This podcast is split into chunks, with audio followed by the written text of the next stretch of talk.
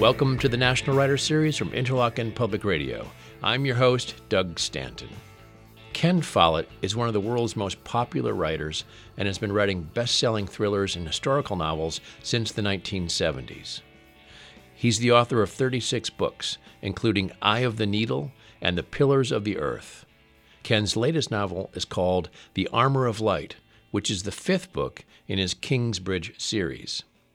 He spoke with Up North Live news director Pat Livingston, who was at the Alluvion in Traverse City, Michigan, as Ken joined by video from his home in England. Pat asked Ken to describe where he was speaking to him from. Uh, well, this is my library. I have uh, a country house in Hertfordshire. It's on the outskirts of a town called Stevenage, which is the town my wife Barbara represented in Parliament for many years. And uh, that's uh, how come we happen to be living uh, on the outskirts of this particular town, but it's a country house with a big garden. And uh, this room is where I write. Uh, as you can see, it's it's got a lot of books. Like uh, every author, I like to be surrounded by books, a lot of reference books, and and often novels by people who are better writers than I am. So uh, I spend I spend most of my time, most mornings from most days from early in the morning till mid afternoon Monday to Friday, I spend in this room writing. So, do you write all the time or just writing when you're working on a book? I'm always working on a book. You know, I delivered The Armor of Light uh, at Christmas and I immediately started writing a, a new story. I don't stop because um, I'm kind of into it. You know, I like it. I. Uh, it's fascinating. It's challenging. It's the most interesting thing in my life writing these novels, and uh, I'm not really very interested in taking a break. People sometimes ask me why I, you know, will I retire? And I say, uh, when I go to hell, they'll make me play golf all day. so, I read somewhere that your parents, when you were growing up, would not let you watch television or movies. Why was that? Well, we belong to quite an extreme uh, Christian sect called the Plymouth Brethren, and um, it was thought, they thought, that uh, the movies and TV and radio and and records were all kind of um, bad for me, I guess. Uh, it was a Puritan sect, and we weren't supposed to focus on anything like pleasure. We were supposed to focus on the next life, the kingdom of heaven. Uh, and of course, I don't know if this used to used to happen in the states, but in this country, on Saturday mornings, all the cinemas would put on a show just for kids, with uh, short film series, uh, adventure series, spaceship series, cowboy series, and everybody I knew went to the movies on Saturday morning, and I wasn't allowed to, which I thought was just outrageous. I was so angry about this at the age of seven. But at the age of seven, I joined the public library. And, uh, you know, that I was a great reader already, but uh, books were pretty expensive. And I would get books for Christmas and my birthday, and it was never enough. And then they took me to the public library, and uh, I couldn't believe that I could have any of these books to borrow and read for nothing, free. It was it was like Christmas. I was thrilled to bits, and so I guess I went to the library on Saturday morning instead of the movies, and um, um, I don't know. Maybe that's why I'm a writer.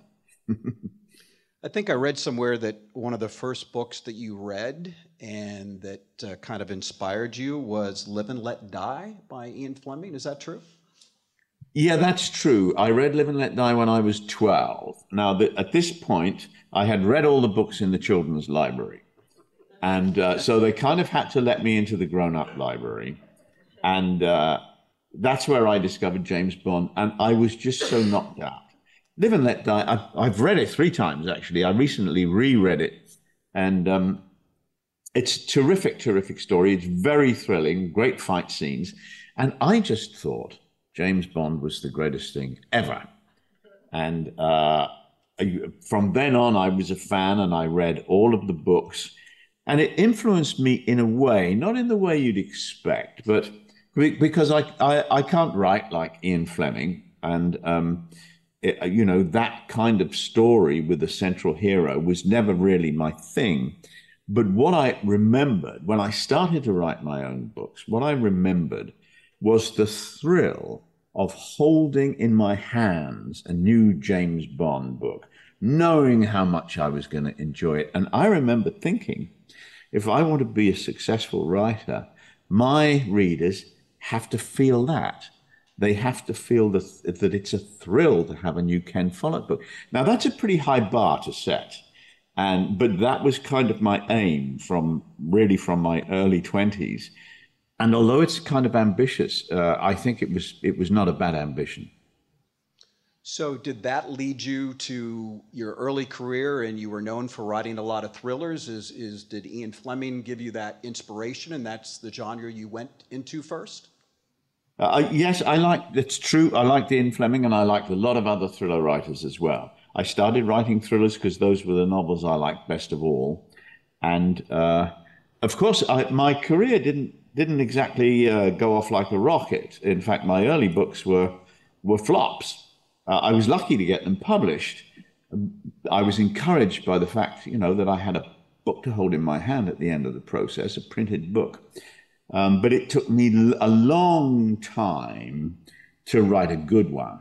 And I would go into the bookstore and I would see right at the front of the store, there would be a hundred copies of Frederick Forsyth's latest book.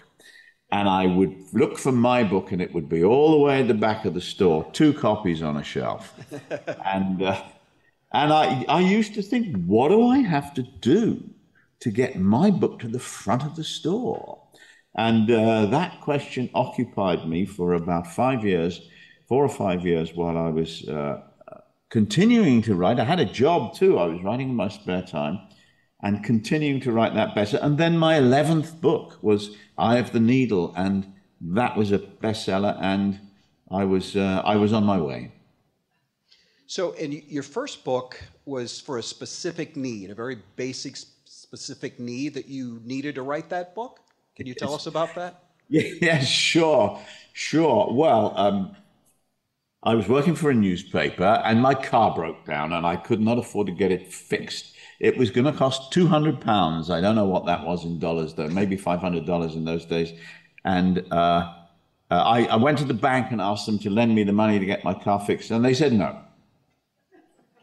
But it so happened at that time that uh, one of my colleagues on the newspaper, the London Evening News, had written a thriller and got it published. And we were all, all the reporters were really interested in this. You know, we asked him, how did you find the time to write it? And how did you get a publisher? And how much money did you get? And he said 200 pounds. and uh, it was, uh, you know, that in, in the cartoons when a light bulb goes off over the character's head? So I went home and I said to said to my wife, I was married to my first wife, Mary. Then uh, I said to her, "I know how we're going to get the car back. I'm going to write a thriller." And she was like, "Oh yeah." um, but I did. That was my first book. It wasn't very good. I sent it to the same publisher who'd published my colleague's book, and he said, "I like it, and I want to publish it." And he gave me two hundred pounds. And you got your car fixed. I got my car fixed, and I thought if I write the next book a little more slowly, uh, it might be better. and that was, that was the beginning of the process, which eventually, four years later, I guess it was, uh, led to of. So you mentioned that you started as a, I think, a general assignment reporter uh, for newspapers, right. but that was not the path you wanted to go. Just tell us about that experience and why you left that well, in some ways, in some ways, I enjoyed it. It was exciting, and you're right. You use the phrase general general uh, assignment. Uh, in uh, we used to call it a fireman because you had to go wherever the fire was and write the story. And in French, it's called chiens écrasés, which means dogs that have been run over.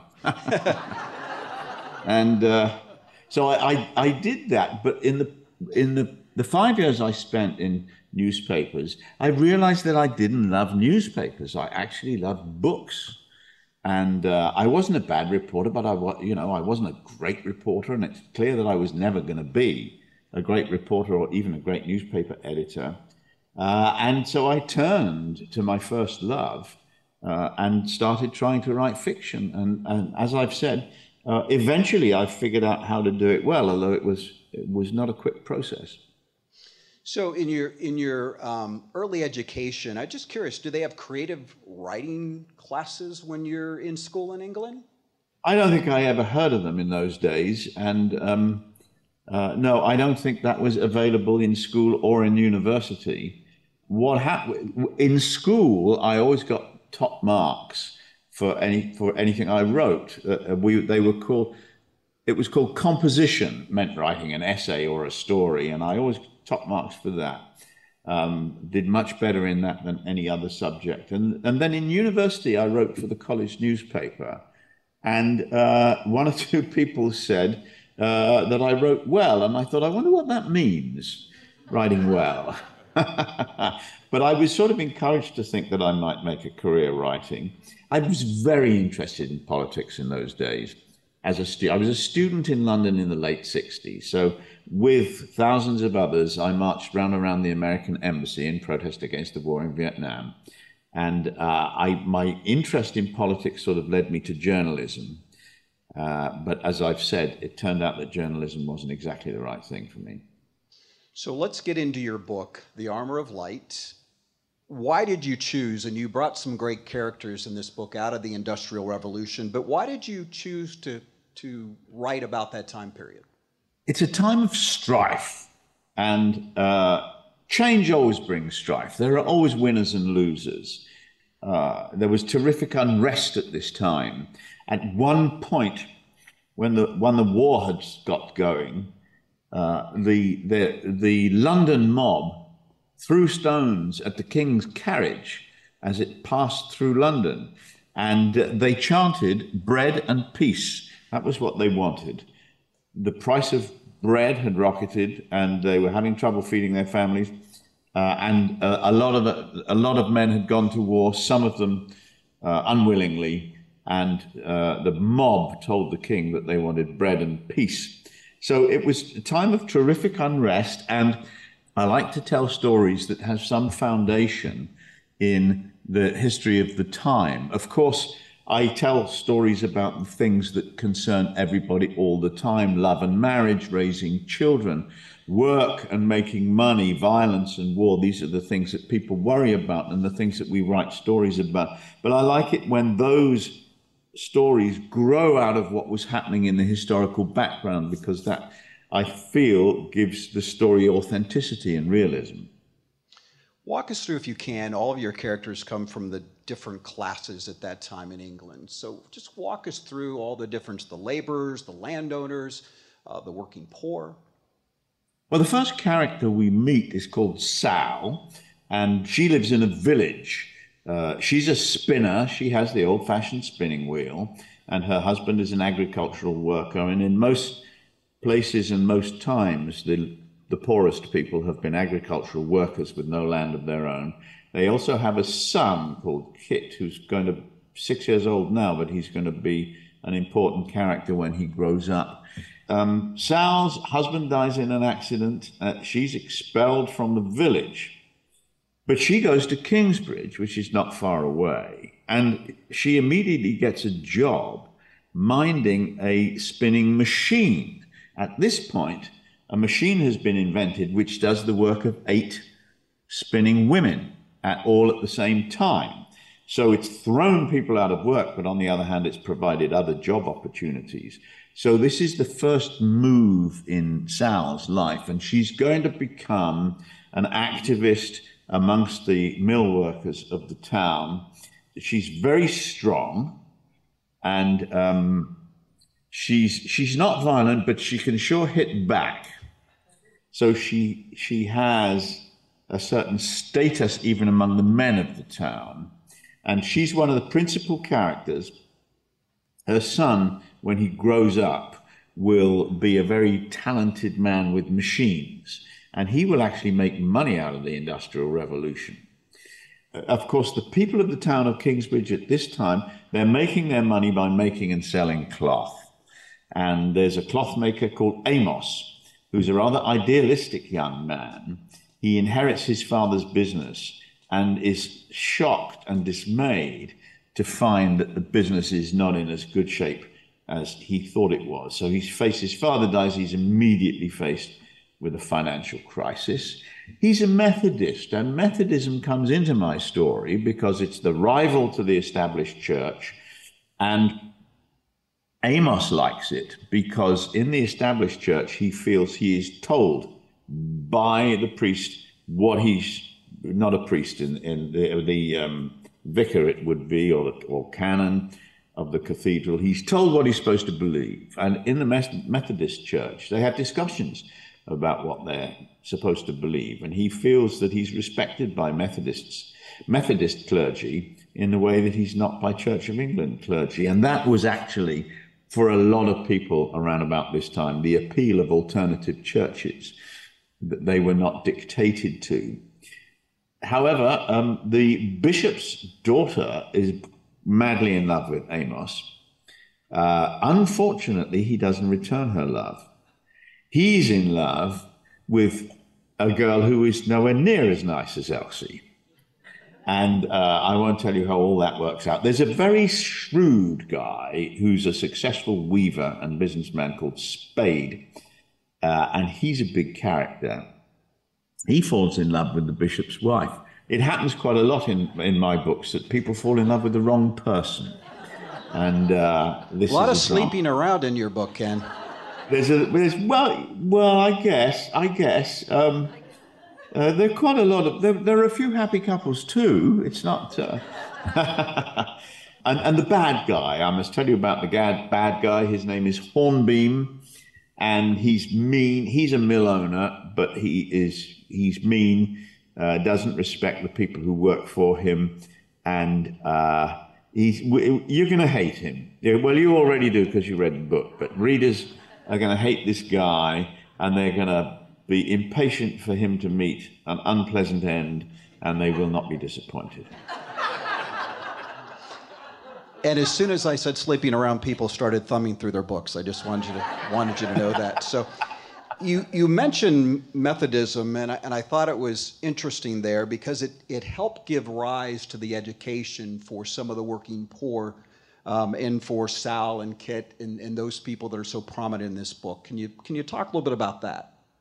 Yes. Um, the the name of the book is uh, the armor of light, and it's a it's a quote from the Bible, the Book of Romans, and um, it, it's the book's called this because in the 18th century there was a terrific movement of self education amongst ordinary people, uh, and they they learned to read. Sometimes some of them learned to read in the Methodist Sunday school, but they learned to read and they started debating societies. They started book clubs in which everybody would put in a little money and they would buy one copy of a book and take it in turns to read it.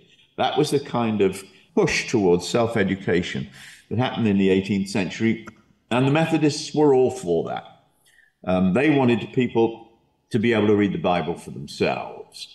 And the, the established church was not so keen on that. And some of the bishops and so on said, well, if, if, they, if they read the Bible for themselves, everyone will have his own individual interpretation of Christianity.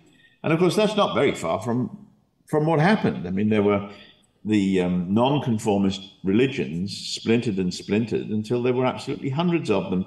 But at least people were believing something in something they thought of for themselves rather than something they'd been told.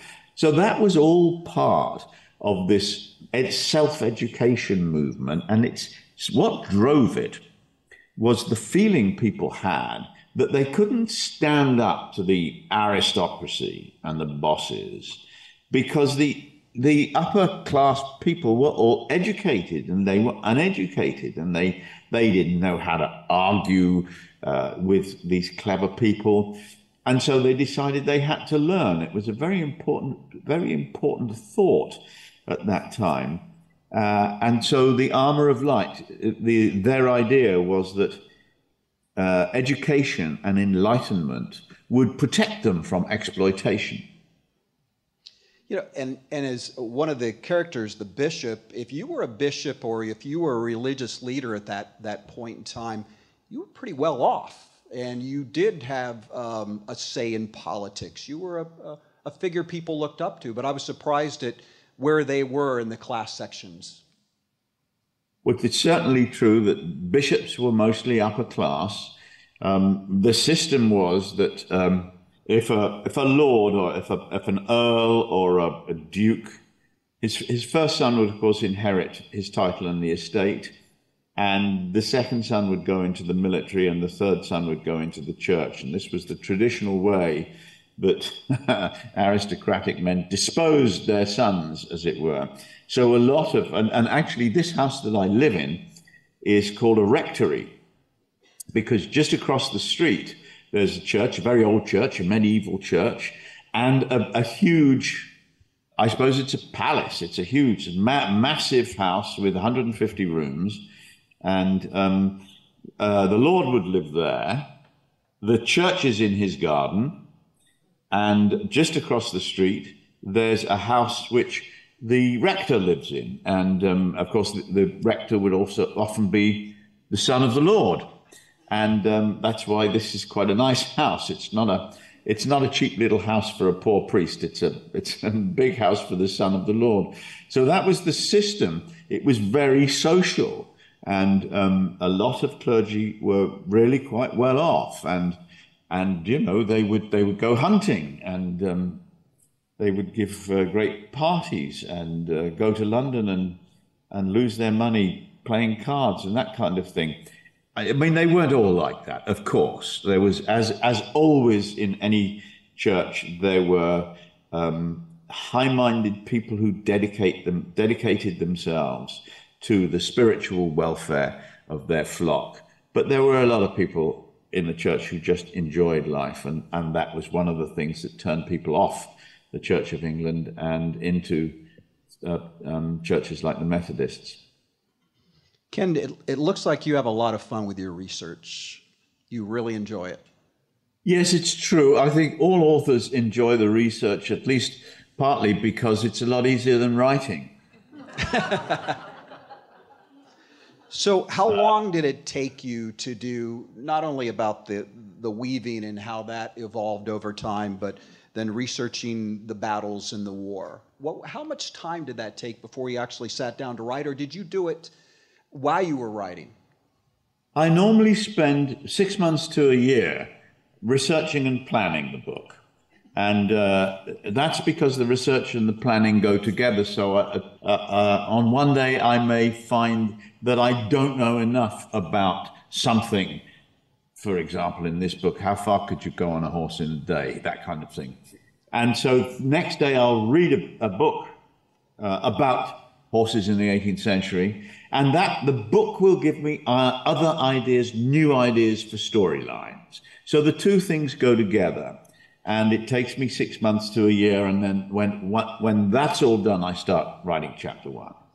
So as you're doing your research, and do you start to visualize, or the words start to come to you as you're describing this? At that point, visualizing it is the most important thing because I I have to make you see it.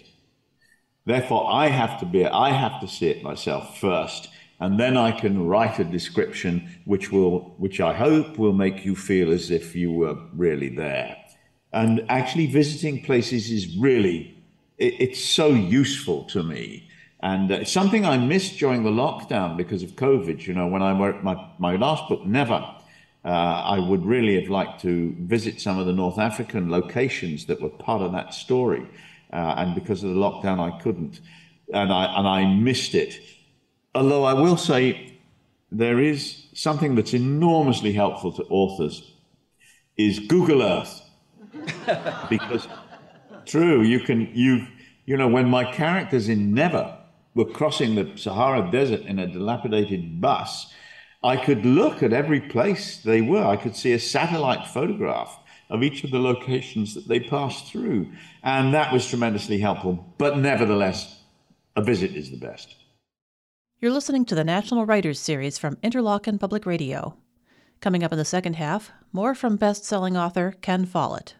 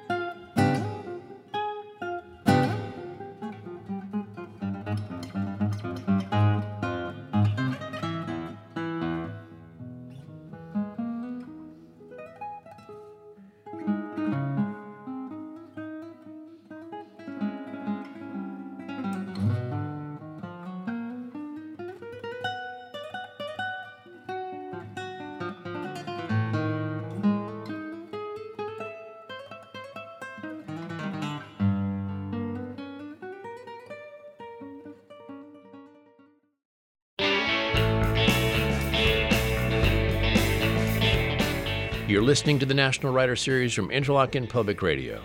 I'm Doug Stanton, the founder of the year long book festival held in the City Opera House in Traverse City, Michigan.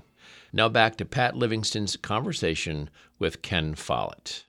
You write a lot about the recruiting by the English into the army, and they they they did it in all kinds of ways, and and some of it not really very fair. Yeah, um, it, it, that, exactly. Um, for the Navy, for example, men were just kidnapped from seaside towns and tied up and put in a boat and taken out to sea. They wake up the next morning um, three miles uh, off the coast and have no way of getting back. Um, at the Battle of Waterloo, there were 10,000 Irish prisoners, men who'd been in jail in Ireland, and they were just taken out of jail and shipped to Belgium. There were a lot of unwilling people. You could be, if you committed a crime, you could be sentenced to join the army. And um, it's kind of, you know, it, with um, recruiting methods like that, it is kind of amazing that the British won. One of the things that, that struck me that uh, women often went with their men to war. They were on the battlefield. That was one of the, the great discoveries I made during this research and the women with the soldiers, you know, they weren't just girlfriends or anything. They had come from England. And the army liked this because um, the women were very useful. Uh, and they would perform some of the tasks that women were always supposed to perform, like laundry and so on, but also in the battle, they would go onto the battlefield with water for their men, uh, or food, uh, or ammunition. And then sometimes they would they would carry the wounded back off the battlefield and take them to the surgeon's tent. So the army actually really liked having women. It was round about one in six, one, one woman to six men in the army. So, so, so quite a high proportion of women in the army, and the, and the army tolerated them because they were so useful. And of course, and of course, they were brave, and, and some of them died. You know, they would might they might go onto the battlefield carrying only food and water, but but you know, a cannonball would kill them just as it would kill anybody else. Talk uh, with us a little bit about the two generals that are so prominent in, in this book and and uh, the backdrop of war in Wellington and Napoleon, and and in your research into both of them.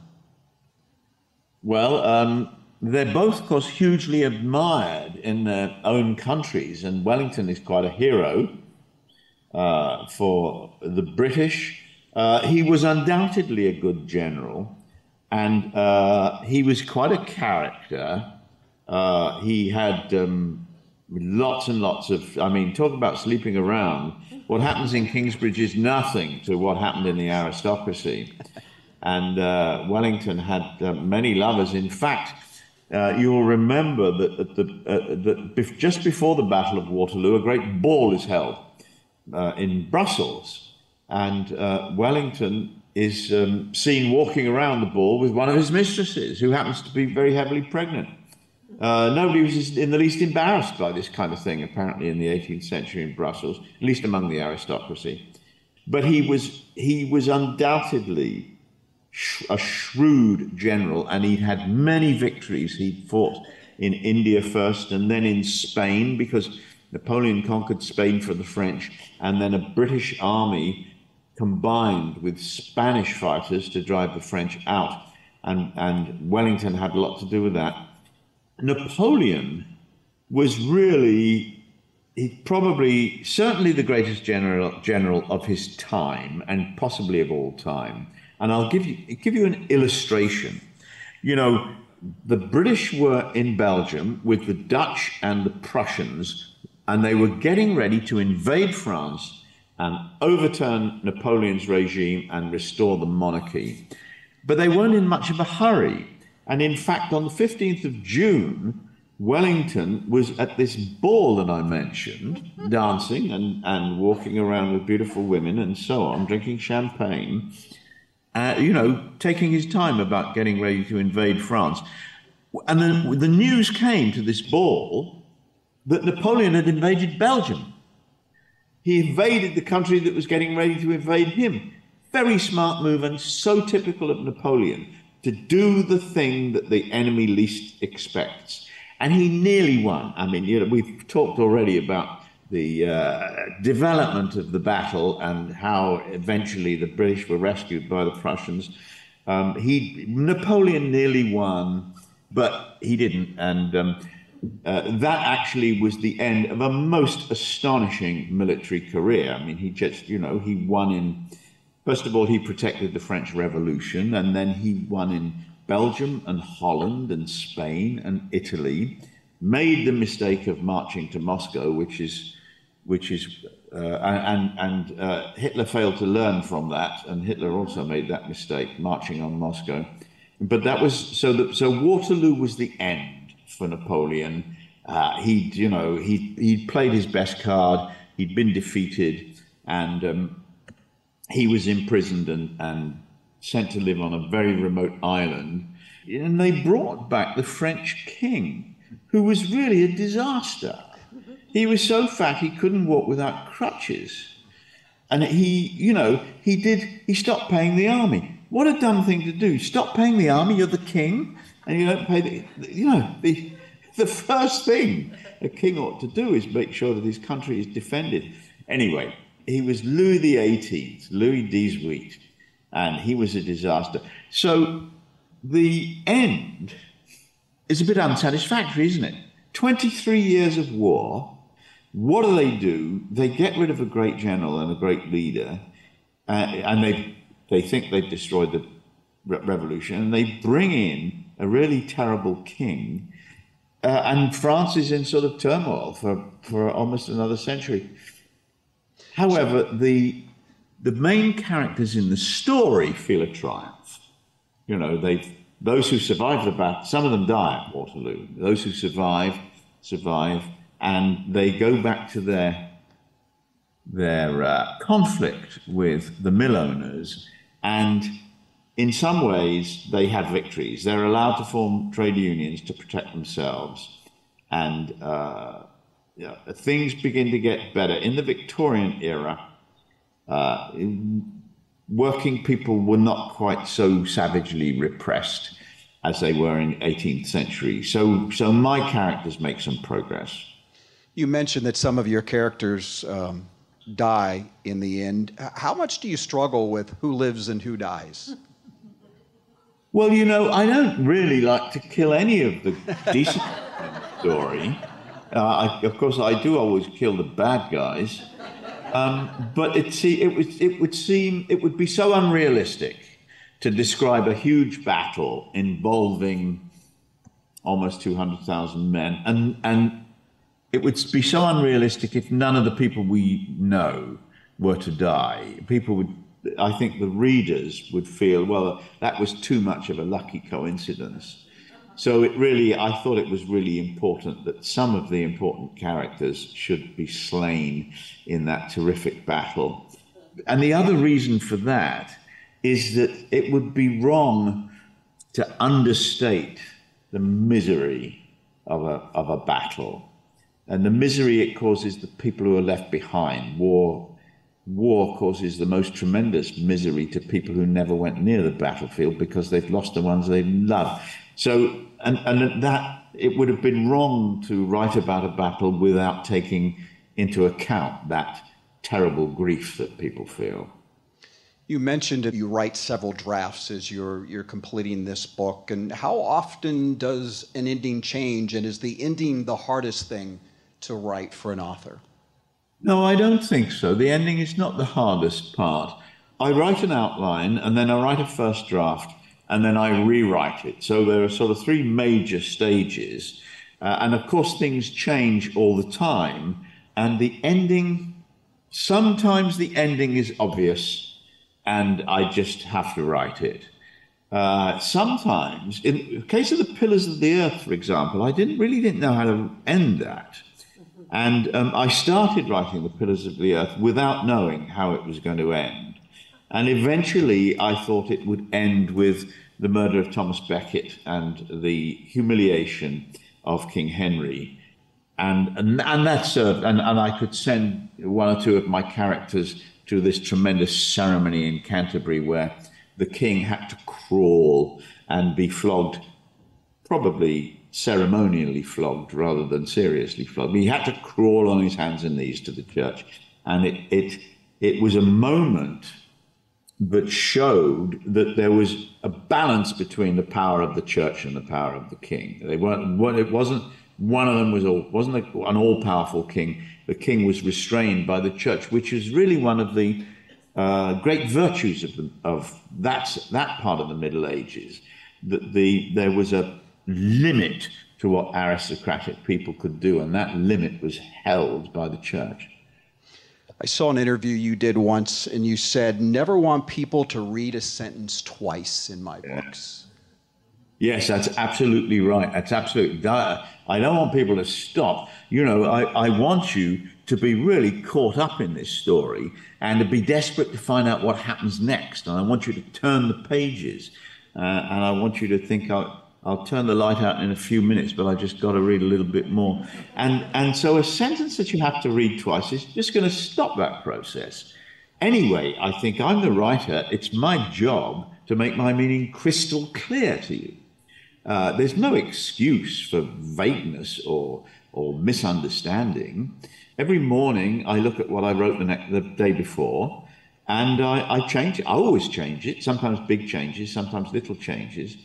And the other thing is, when I rewrite, I write the first draft, which is the whole book, and then I rewrite it, but I don't edit. Because you know what? When I read what I've written, I think, uh, oh, that, oh, oh, Ken, that's really good. and but when I actually key the sentence again, I see how it can be improved. So that's what really why I don't edit the first draft. I completely rewrite the first draft because it, it helps me to see how sentences can be improved. So do you write from beginning to end? Do you jump around in the book? I never jump around. I never jump around. Look, it's I, I already have so much to hold in my head, particularly for a long book. The plot, the characters, the landscape the lies people are telling one another. It's a huge amount of stuff to keep in your head. And if I wrote in the wrong order, I would, I would get hopelessly confused. So I'm, strictly, uh, you know, strictly in chronological order. It's very popular now to write novels which, which begin and then go back to the past and then maybe go to the future and chop and change like that. And uh, obviously, people quite like them, but it's absolutely not my way. I, uh, I, I, don't think I could keep track of, track of everything. Is Sal your favorite character in this book? Well, I like her a lot. I like her a lot. And uh, I don't know if you remember, but uh, at her wedding, and they're having a, having a very small feast, a barrel of beer and some oysters. And, and she says, she's talking about heaven, and she says, even in heaven, I don't think there's anything that tastes as good as oysters with ale. That's a that's her kind of approach to life, and I love that. I like Spade though as well. He's quite radical. He's quite anti-establishment, but he's smart. So when they're setting up, they're trying to set up a debating society to talk about politics. He says, don't call it a political society. Think of a better name. Call it the Socratic Society, he says. Then nobody will think it's about politics, and uh, you won't get you, you won't immediately be trodden upon by the, the magistrates of the town for having a political discussion. That's the kind of shrewd advice that he gives. I, I like him a lot, actually. And um, he does, with great delight, sleep with the uh, wife of the bishop, who is very sexy. So you also said I, once that history gives rise to great stories. So if you develop, I'm going to write a story about the Industrial Revolution and then the war, and then you develop your characters to come out of that? Yes, the plot does come first. Uh, I, I think of a period when there are the kind of conflicts that I can get a great story out of. Uh, and, and then I begin to think of that story uh, and uh, how it will be, how the people will be affected by what's going on in their country and in other countries. And once I've got the bones of the story, I start to think about the people who will be going through this. and what their lives will be like and their relationships husbands and wives, children, and workmates, and uh, the and and the law and the army and so on.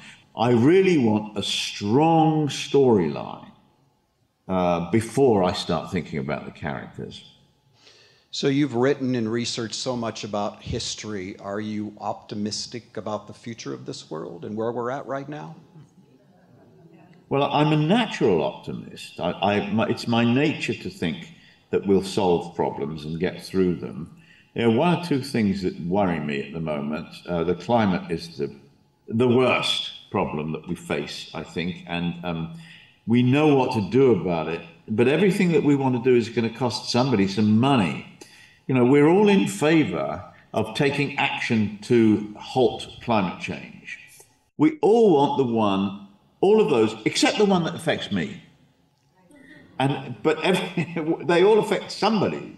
So there's always political opposition, and it's going to take uh, very. It's going to take strong leadership, I think, by uh, leaders in all countries, prime ministers and presidents, and so on, uh, to get anything done about climate change. So that kind of bothers me. And, uh, you know, I have grandchildren, and uh, I, am worried about the world that they're going to grow up in. And, you know, we mentioned about your family. Any writers among them? Actually, yes. Yes, one of my granddaughters, my eldest grandchild, is 30 now, and she's uh, beginning a career as a writer. She writes young adult fiction. And uh, interested, she doesn't actually have any of my DNA because she's the daughter of my stepdaughter. But she's called me granddad all her life. and uh, she, um, she's, she's very bright and sparky and a good writer. So I've got my fingers crossed. She's at the stage I was at when I told you that I was writing novels that were getting published but weren't bestsellers. And she's at that stage, but I think she's going to go a long way. Her name is Alexandra Overy. So you've written so much about um, history and, and, fictional history. Are, are, you already thinking about a next project? Oh yes, oh yes. Well, I delivered the Armor of Light at Christmas, and I immediately started a new story. Uh, but but I'm really sorry, I can't tell you about it. Because, and I'll tell, but I'll tell you why. The publishers, a year before a book is published, the publishers like to make an announcement. They say, This is Ken Follett's new book. This is the title. This is what it's about. Here's the cover of the book. And it's, it's a story, you know, it gets in the newspapers and like that. And if I tell you all about it now, then that'll spoil their announcement. And I do, I do, I really like to get on with my publishers. You know, they're very, they're very important. I want them to like me. So um, I'm, you know, I'm going to do what they want in this case, but apologize to you that I can't tell you about the next book. So do authors ever retire? Do you ever see yourself? No, I'm done. I'm not going to write anymore. I can't imagine it. I can't imagine it. You know, um, uh, I like it too much, uh, and it's you know it's part of my identity. And uh, and anyway, what am I going to do? There, you know, I guess some people work very hard for many years and then they just want to take it easy. Uh, and I don't feel like that. I don't feel, I'm not tired, I'm not, uh, I'm not, certainly not bored. I mean, writing, writing novels is, writing bestsellers is too difficult for me to get bored. I mean, it's, uh, you know, it's a challenge. Every book is a new challenge. There's no guarantee that what I, what I write is going to be good. I've got to make it good.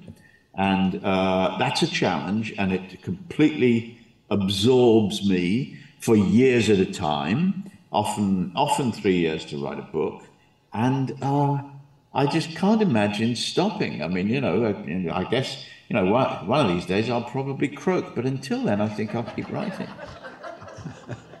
we hope you don't stop writing. So at this time, we're gonna we're gonna um, have the audience, if they'd like to ask any questions, they can come up to this mic right over here, if you would. Mr. Follett, uh, you said earlier that uh, when you when you first started out, you wrote books that were published, but they weren't bestsellers, and then you learned how to write a bestseller.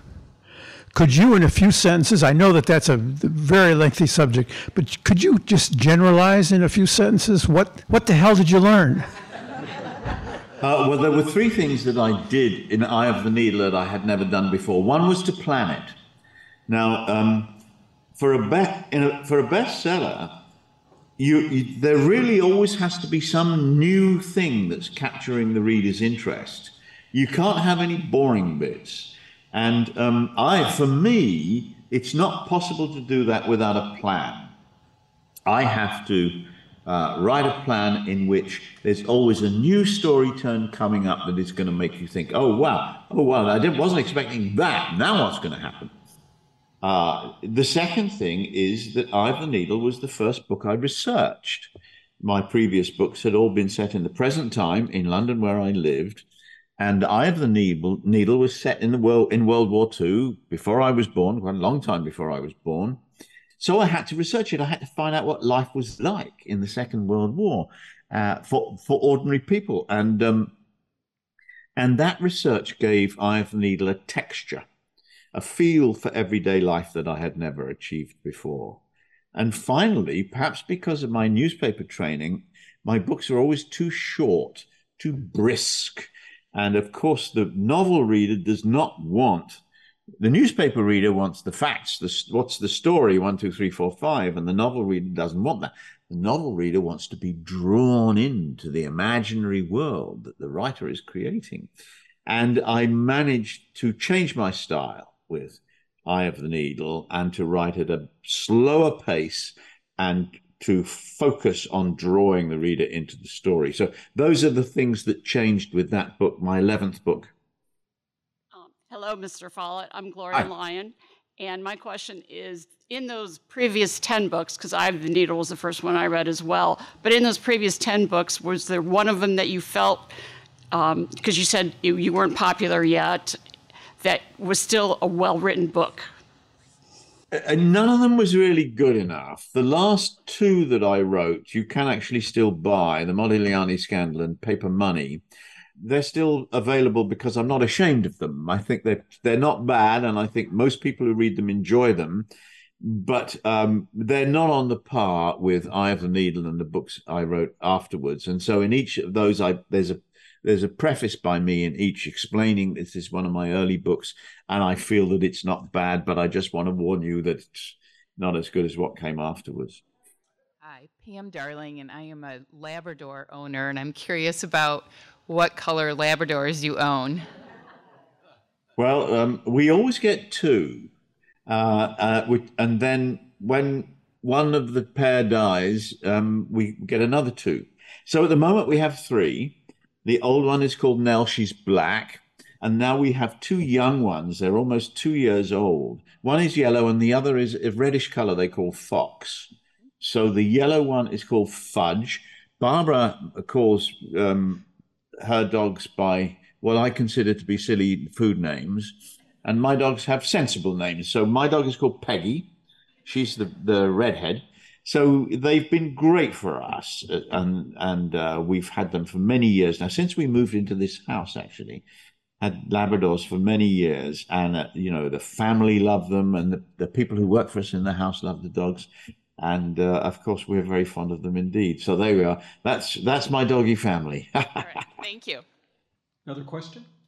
Hello, I'm Heather Shoemaker. I had a question about when you have your characters in the story and there's a storyline you want to follow with them versus the the complete facts in the history and uh, do you sometimes err on the side of of changing something in history and giving a note to readers to say you changed it or do you like the characters to fit the history rather than the other way around i never change the history and I don't disrespect writers who do. You know, everybody's got their own methods.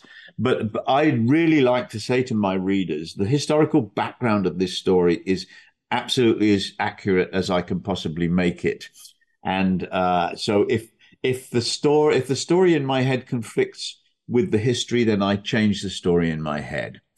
Uh, there, you you may know a wonderful novel uh, uh by an American writer called The Help do you don't know if anybody yes. it was also a great movie and she says at the end of that she writes a little note to say she's included in the novel a mention of a bob dylan song called the times they are a changing And she says, I know that this song wasn't recorded or even written at the time of my story, but it, it it's so appropriate to the story that uh, I put it in. So that that's her decision.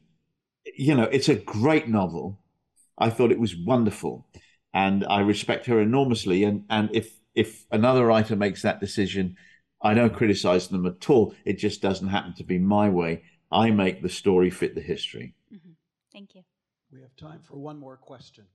Hi, Ken. This is from someone watching, uh, zooming in virtually. It says, uh, Someone introducing this event mentioned this is completing an eight part series. By my count, the Kingsbridge novels, number five, uh, five in that. If there are three others, perhaps the Century trilogy that I'm missing? Yes. Okay. So the questioner is absolutely right. The five Kingsbridge novels plus the Century trilogy chronicle a thousand years of Western civilization.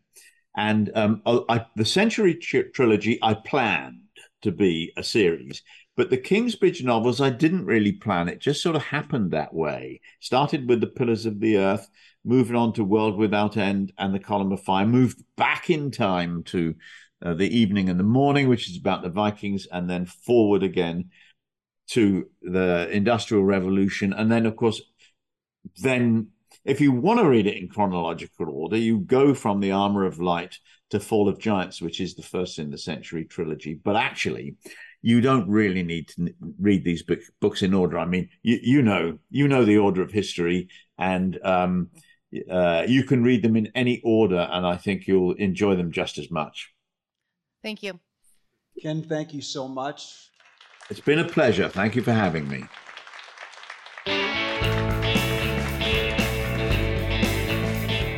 That was Pat Livingston talking with Ken Follett. Follett's latest novel is called The Armor of Light. Learn more about the National Writers Series and upcoming events at nationalwritersseries.org and listen to past programs at interlochenpublicradio.org. For Interlochen Public Radio, I'm Linnea Melchiorek.